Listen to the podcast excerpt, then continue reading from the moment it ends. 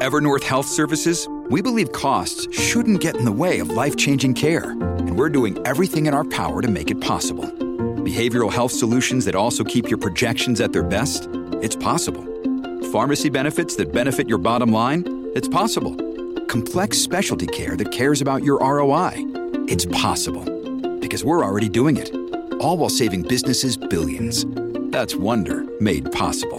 Learn more at evernorth.com/wonder. Welcome to the New Books Network. The world is still reeling from the savage terror attack that brutalized, raped, murdered, and kidnapped Israelis and civilians from at least 25 other countries, and from the ongoing war that followed. After Hamas took over Gaza in 2007, some thought the responsibilities of governing would encourage it to become more moderate. That was wishful thinking. The barbaric massacre of October 7, 2023, made it clear that Hamas is a terrorist group intent on destroying Israel and hoping to spark a regional and perhaps even wider war. Welcome to the Van Leer Institute series on ideas. I'm Renee Garfinkel.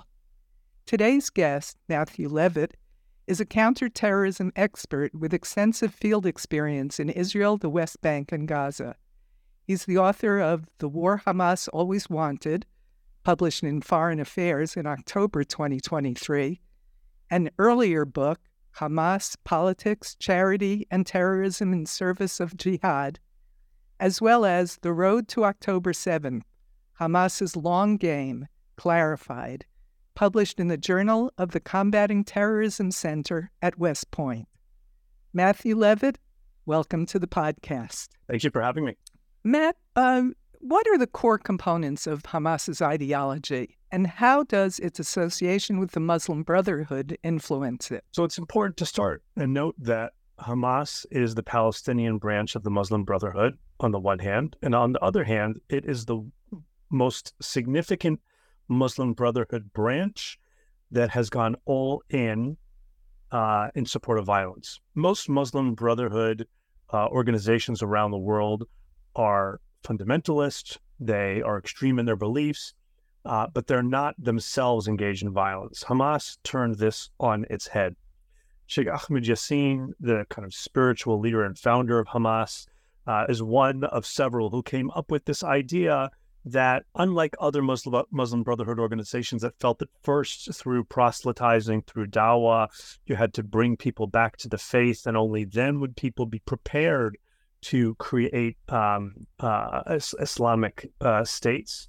Um, Yassin and others in Hamas believed that the um, process of fighting uh, would itself bring people back to the faith. And so these would be two mutually reinforcing uh, activities.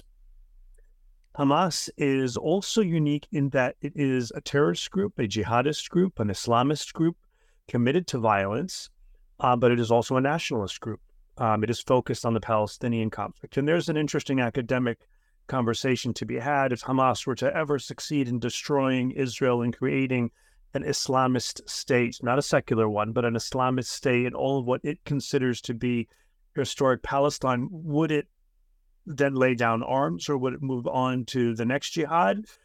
Interesting academic debate. The reality is, in the moment, Hamas is focused on the Palestinian cause. And traditionally, with a very few exceptions, including one recently in Europe, Hamas has not tried to carry out attacks abroad. That makes it different than the Islamic State. I've I've I've cautioned my uh, Israeli friends to stop using the hashtag Hamas is ISIS.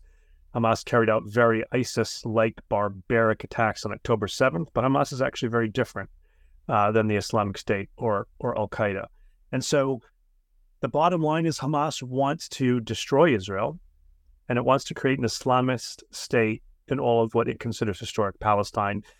That means that it is sometimes fighting its Palestinian political rivals like Fatah as much as it is fighting Israel. And it is perpetually fighting against the idea of a two state solution. In other words, October 7th was not actually about occupation, it was about destroying Israel. And that's why much of the rhetoric that you're hearing post October 7th is referring to any Israeli as a settler. It's not, most of the rhetoric is not talking about 1967, but 1948. And so Hamas is dead set against the peace process. And I think one of the precipitant events for this attack happening when it did was Hamas and its allies in Hezbollah and its patron in Iran being very, very concerned that the Abraham Accords were ultimately going to expand to include Saudi Arabia and that that would sideline Hamas because it would move things towards some type of two state solution. Before the chaos of the current war, how did Hamas's governance impact the daily lives of Gazans? Hamas is not a democracy. And so, so long as people did not get in Hamas's way, Hamas uh, let them be. Um, to the extent that people opposed Hamas, whether that was from the right or the left, Hamas cracked down on them. Several years ago, there were Al Qaeda affiliated Salafi jihadi groups that popped up in Gaza and took over a mosque and Hamas sent its fighters in, and there was a shootout, and Hamas dealt with that challenge from the right. When people uh, opposed Hamas from the left, uh, they also um, uh, were dealt with by being jailed, by being prosecuted, persecuted, uh, or even killed. Uh, and so you couldn't be very open about your opposition to Hamas. Now, people were uh, opposed to Hamas quietly. Our think tank conducted a poll last summer uh, where basically we inject questions, serious questions, in with questions asking, you know, what type of toothpaste do you like and what type of cracker brand and that type of thing. And what we found is that over 70% of Gazans did not support Hamas, did not want Hamas to remain armed, did not support Hamas attacking Israel. Uh, and I think that too uh, probably um, upset Hamas and decided them to make them do something to change the entire framework of this conflict. When did you do that survey? Not not me personally, but the Washington oh, yeah. Institute. I think it was in July or August. Huh. Well, that seventy percent makes sense to me, given that Sinwar said recently uh, that Hamas was not responsible for seventy-five percent of the residents of Gaza. Uh, that the world had to take care of them. It was not his affair.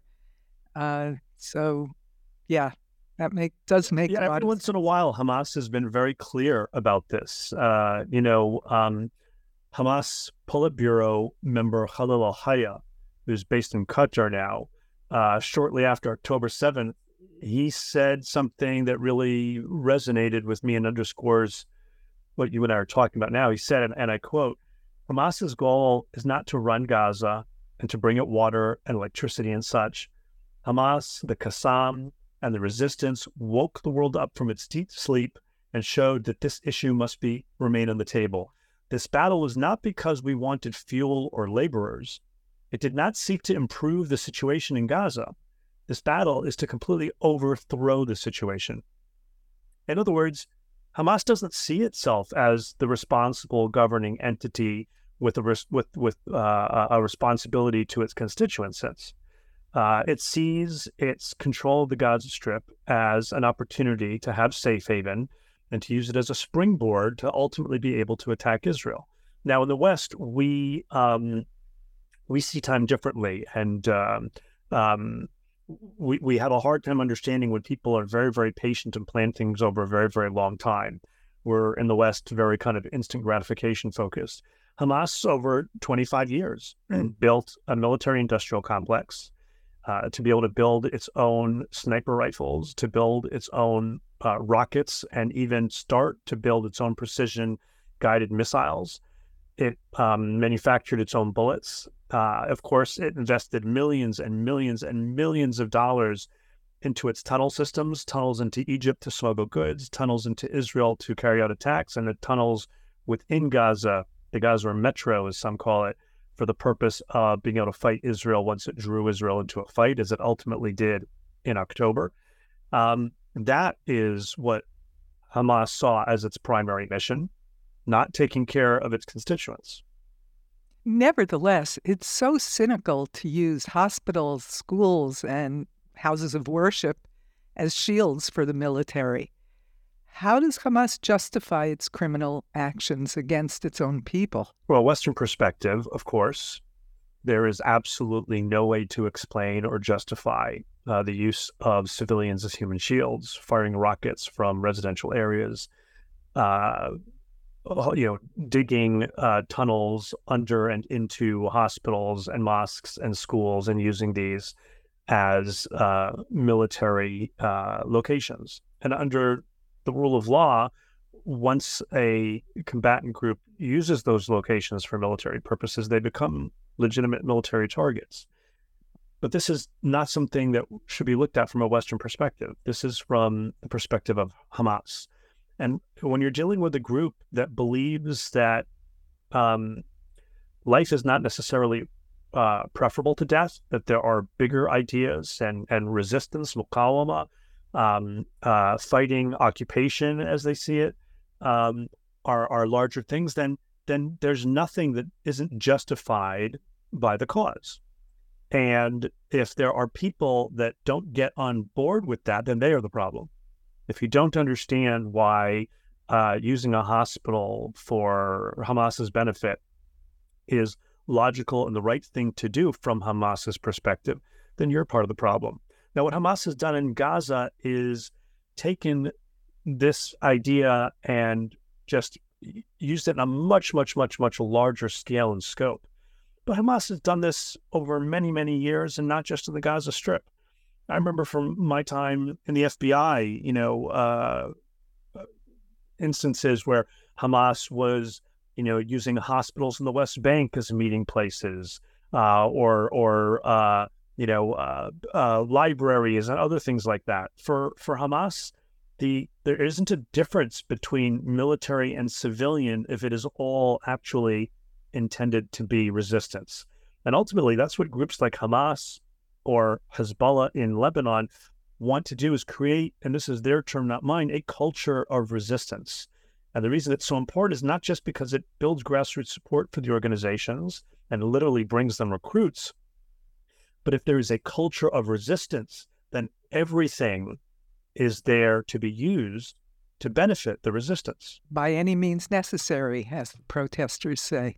Yeah most of whom don't know what the term means, nor can they identify the river or the sea.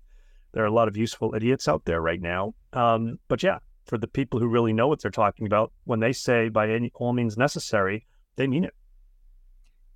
Who supplies Hamas with uh, financial and military support? How do they manage to get the high quality steel and concrete for the elaborate tunnel network and all the weaponry? There's really three questions in there. One is about money, one is about weapons, and one is about steel and concrete uh, and the like. Um, so, you know, Hamas uh, material support really changed um, in 2007. Uh, in 2005, Hamas makes the decision to participate in Palestinian national elections. 2006, they win a majority of the seats in the Palestinian Legislative Council and form a national unity government with Fatah. They tried to use that national unity government to move the PA away from security cooperation with Israel, away from the idea of a two state solution. So, this national unity government was always going to be short lived, and indeed it was. In 2007, Hamas took over the Gaza Strip by force of arms, not from Israel. The Israelis had withdrawn in 2005, but from Fatah, shooting fellow Palestinians, throwing fellow Palestinians from the tops of buildings. And ever since then, you've had this bifurcated Palestinian uh, uh, political reality with Fatah in control of uh, the West Bank and and Hamas uh, running the Gaza Strip. Prior to this, the two main sources of funding for Hamas were Iran, its uh, state sponsor from day one when it was established in late 1987 through to today. And today, the estimates are that Iran provides Hamas somewhere between 70 and 120 million dollars. It fluctuates, but it's been towards the higher end in recent times. And prior to 2007, the other source was abuse of charity, including charities in, in the West. Some of the most important were in places like the United Kingdom and in Germany, and here in the United States, which is where I am sitting while I'm talking to you. In 2007, they suddenly found themselves in control of territory and able to run a government. And as we saw perhaps more clearly later in the case of the Islamic State, when a militant group controls territory, it's able to make a lot of money off that territory. Most people focused in the Islamic State case on the fact that the territory it controlled was resource rich. And so it made a lot of money from oil and gas. A lot of people didn't, don't realize that the Islamic State made almost as much money from taxation, extortion, control of customs, etc., as it did from resources. So even in a fairly small economy like the Gaza Strip, which is about a billion dollar economy, um, Hamas was able to make a tremendous amount of money, um, hundreds of millions of dollars, by taxing and extorting, uh, controlling the borders above ground, below ground, allowing criminal organizations to continue running their smuggling tunnels into Egypt so long as they paid Hamas. Uh, this was became the the premier source of funds for Hamas. And it made moving money into the Gaza Strip a lot easier. If you think about, you know, something like trade-based money laundering, where I, I don't send you ten dollars, but I send you ten dollars of something that's otherwise legitimate, like rice or sugar or wheat. Mm-hmm. Um, you know, it was the Israeli government policy for years until October 7th to buy calm by ensuring that there was enough economic opportunity in the Gaza Strip. Uh, and therefore, no one was interested in stopping the flow of uh, staples uh, into the Gaza Strip. And indeed, um, the Israeli government policy allowed the government of Qatar to provide salaries and fund uh, electricity uh, in the Gaza Strip, which not only provided Hamas funds, but funds that they could they could tax. When international aid organizations provided aid, Hamas would tax or take some of that. Iran continued to provide funds and especially to provide weapons. Uh, this is something that happened over many years. Uh, there were several Iranian weapons smuggling ships that were stopped over the years, but clearly some others got through.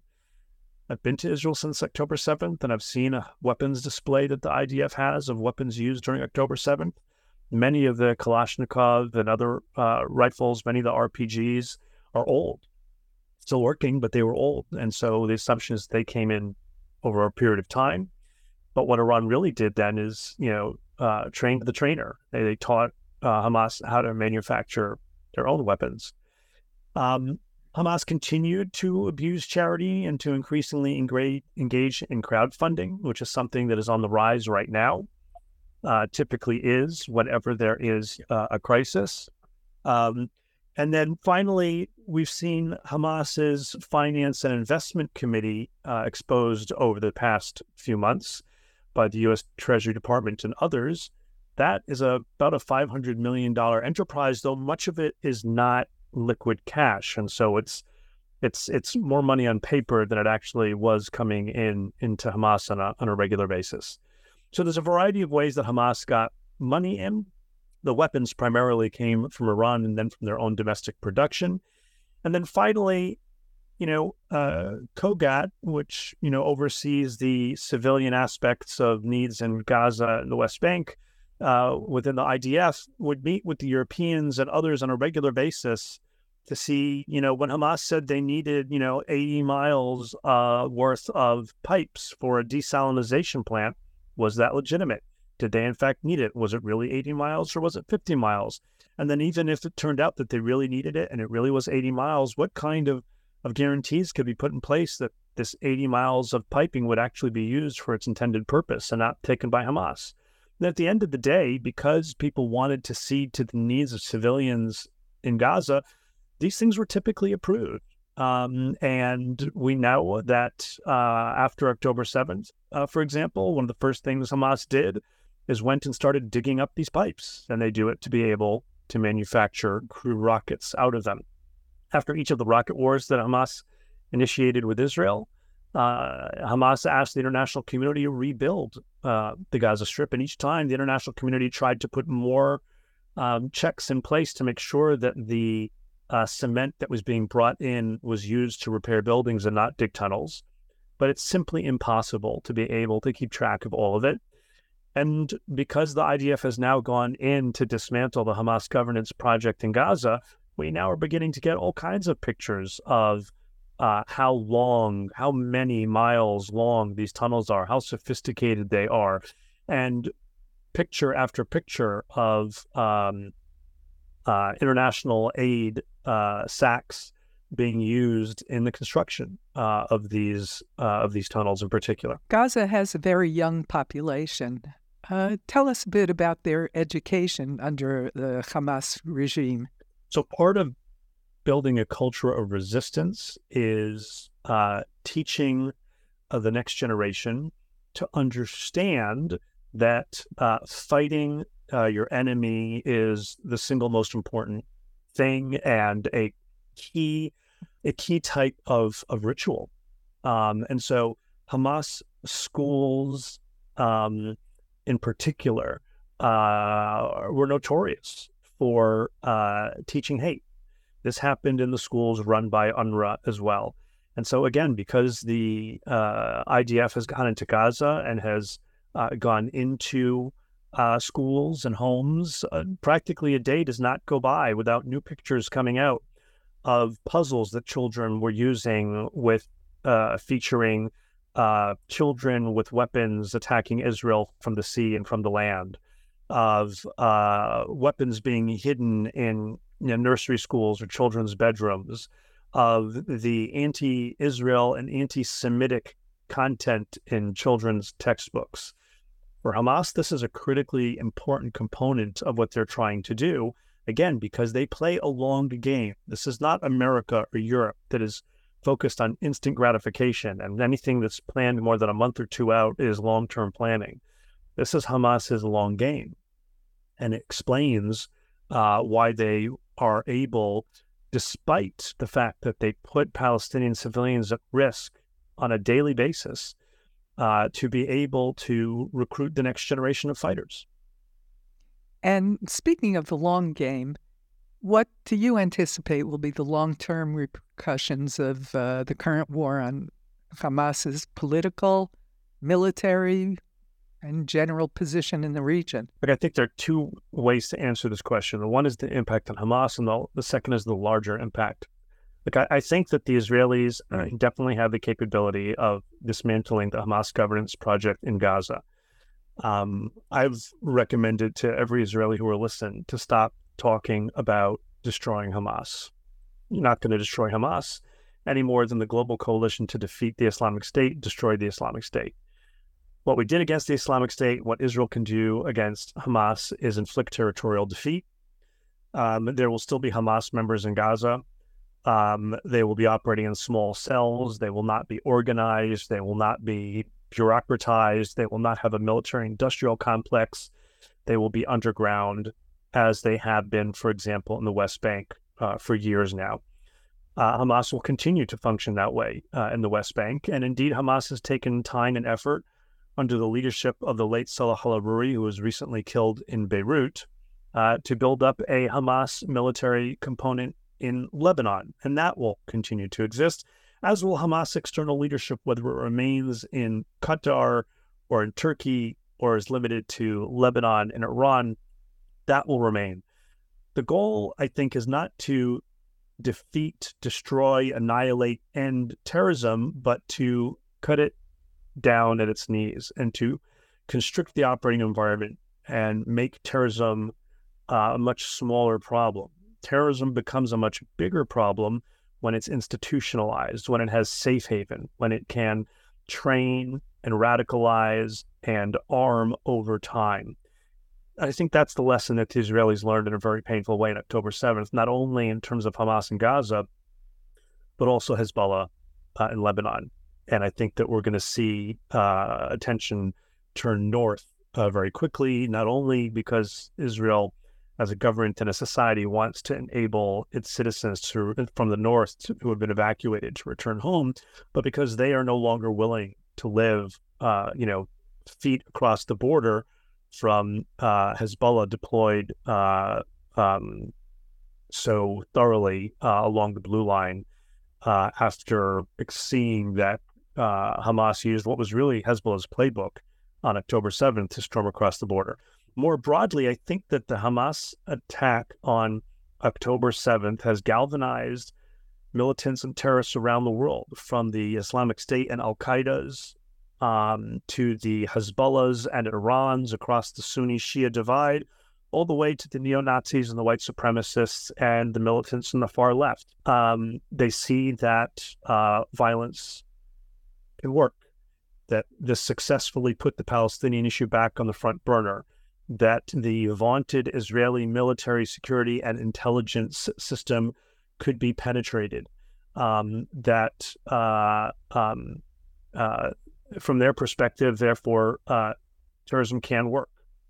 Not in the sense necessarily of getting your ultimate goal done. October 7th did not create a Palestinian state, um, but in terms of uh, giving life and oxygen to to your movement.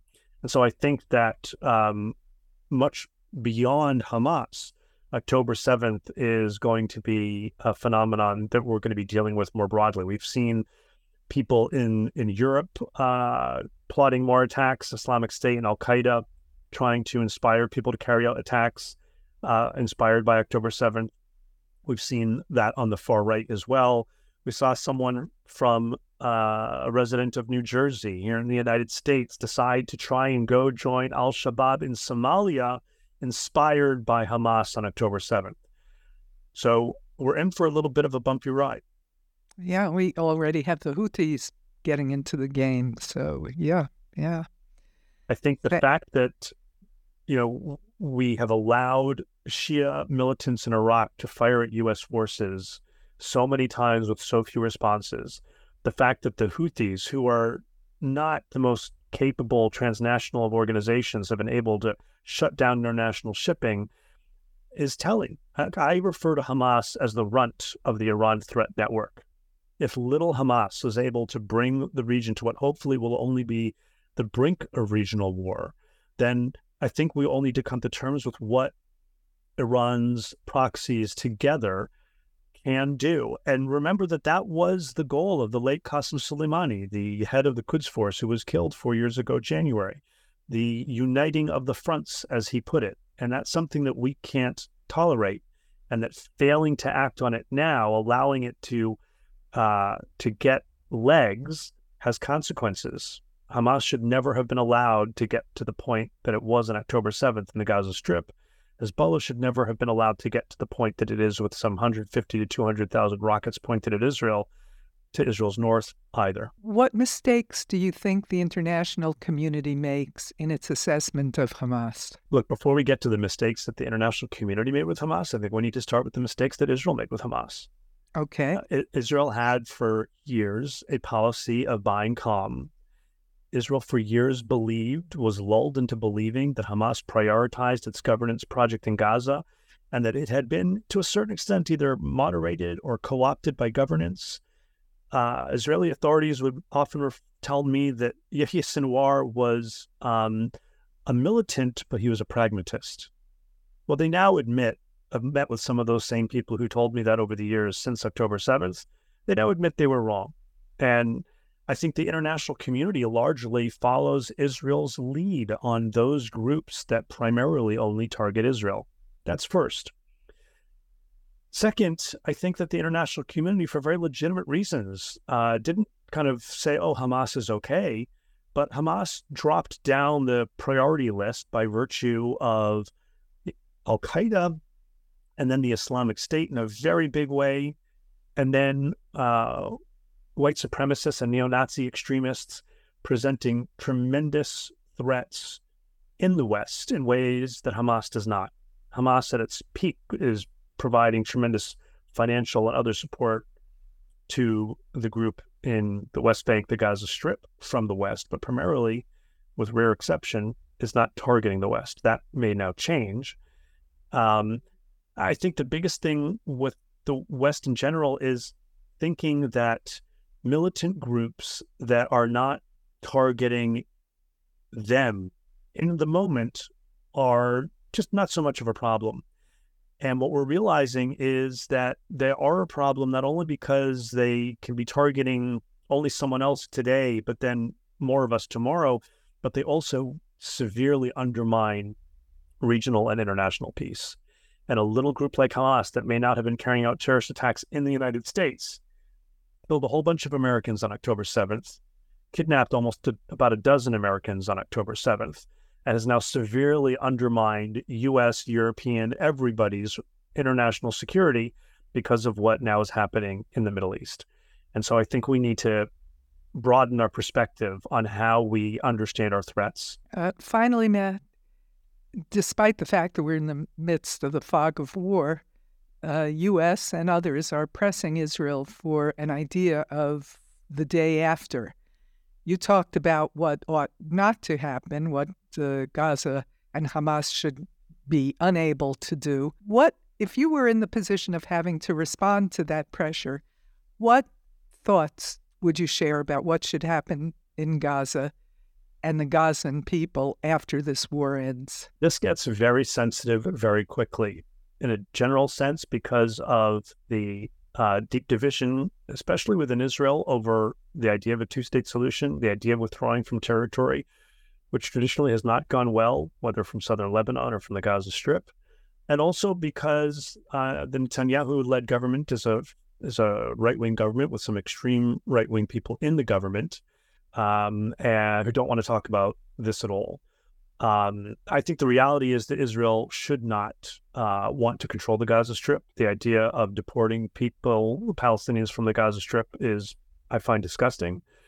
Um, there should be some type of Palestinian rule there. It cannot be uh, Hamas.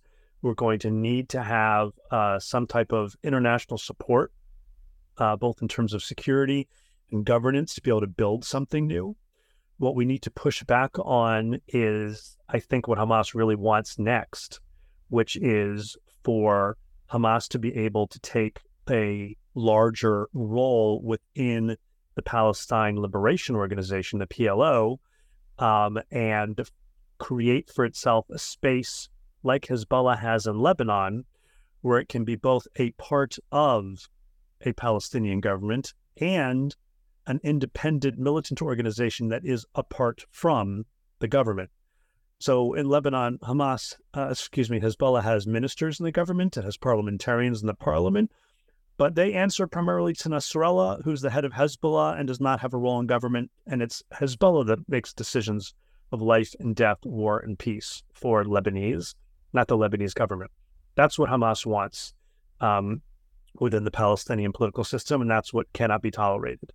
Uh, I think we need to go back to uh, the precept of the Oslo Accords in this one area, where it was very clear under the Oslo Accords that no one should be allowed to participate in government that um, denies the principles of the Oslo Accords or is committed to the destruction of one another. Hamas should never, under the Oslo Accords, been allowed to run for office in 2005, 2006. Um, and uh, what I don't hope to see is um, uh, Israelis moving back into the Gaza Strip, the Israeli military being responsible for the Gaza Strip. I don't see that working well.